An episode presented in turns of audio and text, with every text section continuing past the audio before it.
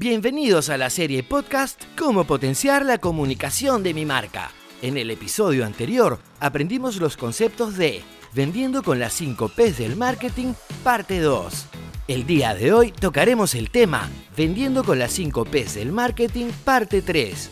Tendremos la oportunidad de conocer las 3 P's restantes que corresponden a plaza, precio y promoción.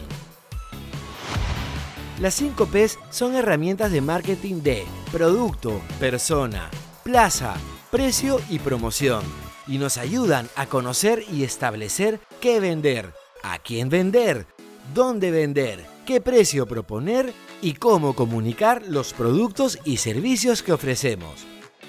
Habiendo revisado en los capítulos anteriores las dos primeras P's, pasamos a conocer la tercera P, plaza. Se refiere a los canales de distribución o de ventas. La plaza es el lugar donde se vende nuestro producto o presta nuestro servicio. La capacidad de distribución de nuestros productos varía según el tipo de cliente que se quiere atender. Ahora bien, en cuanto a la distribución, existen dos tipos. La distribución directa, a través de la cual los productos son comercializados por el productor directamente al consumidor final, sin la participación de intermediarios.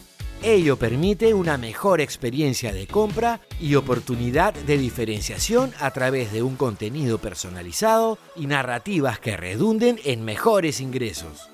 Uno de los retos de la distribución directa para el consumidor en el campo digital es poder recrear estas experiencias de contenido en el mundo virtual.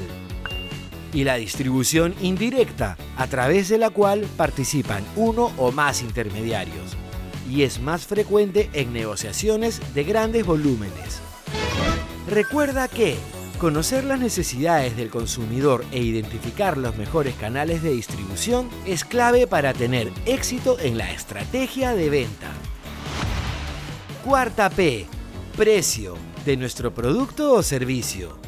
El precio de nuestro producto se puede definir según sus costos de producción, es decir, el costo que representa producir nuestro producto, como materiales, mano de obra, etc., más la ganancia que se desea obtener, o bien según el valor percibido por el cliente, entendido como el valor que el cliente le otorga a nuestro producto, sin tomar en cuenta su costo real. Estas preguntas nos ayudan a establecer una política de precios. ¿Cuáles son los objetivos de rentabilidad y participación en el mercado de nuestro producto o servicio? ¿Cuál es el cliente que buscamos?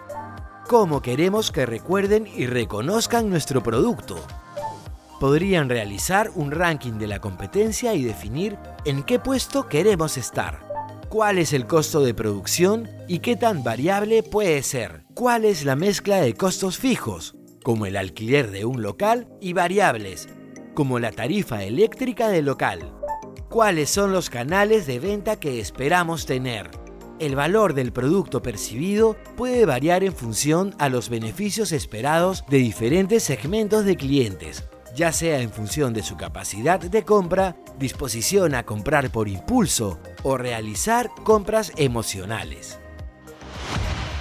Y la quinta y última P, promoción o publicidad. A través de la promoción informamos y recordamos a los clientes las características o beneficios de nuestro producto o servicio. Su objetivo es generar interés en los consumidores elegidos y convencerlos de que adquieran nuestro producto o contraten nuestro servicio. Para tener éxito en la promoción es necesario crear un plan de acción, considerando las características del producto o servicio, los clientes y el precio fijado. Este plan debe representar la mejor forma de dar a conocer el producto, un buen servicio al cliente y un atractivo discurso de venta. Otro elemento importante en la promoción de productos y servicios es el plan de comunicación y el relacionamiento con los clientes clave. Muchas asociaciones de productores consideran al menos estas tres líneas estratégicas en su plan de comunicación. Posicionamiento, generación de demanda y relacionamiento con influenciadores.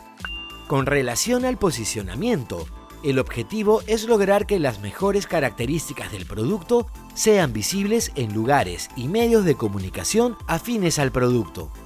En cuanto a la generación de demanda, debemos buscar la participación en ferias especializadas, generar visitas de clientes e influenciadores, presentar nuestro producto de manera personalizada a clientes estratégicos y conectar las necesidades del cliente con nuestro producto.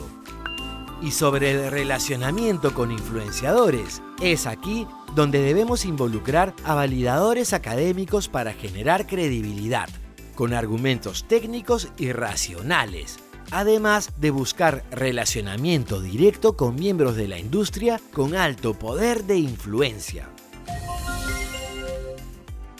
Y bien, es así como completamos nuestro conocimiento sobre las 5 Ps a través del tema Vendiendo con las 5 Ps del marketing, parte 3. Estén atentos para conocer más temas sobre cómo potenciar la comunicación de mi marca. ¡Hasta pronto!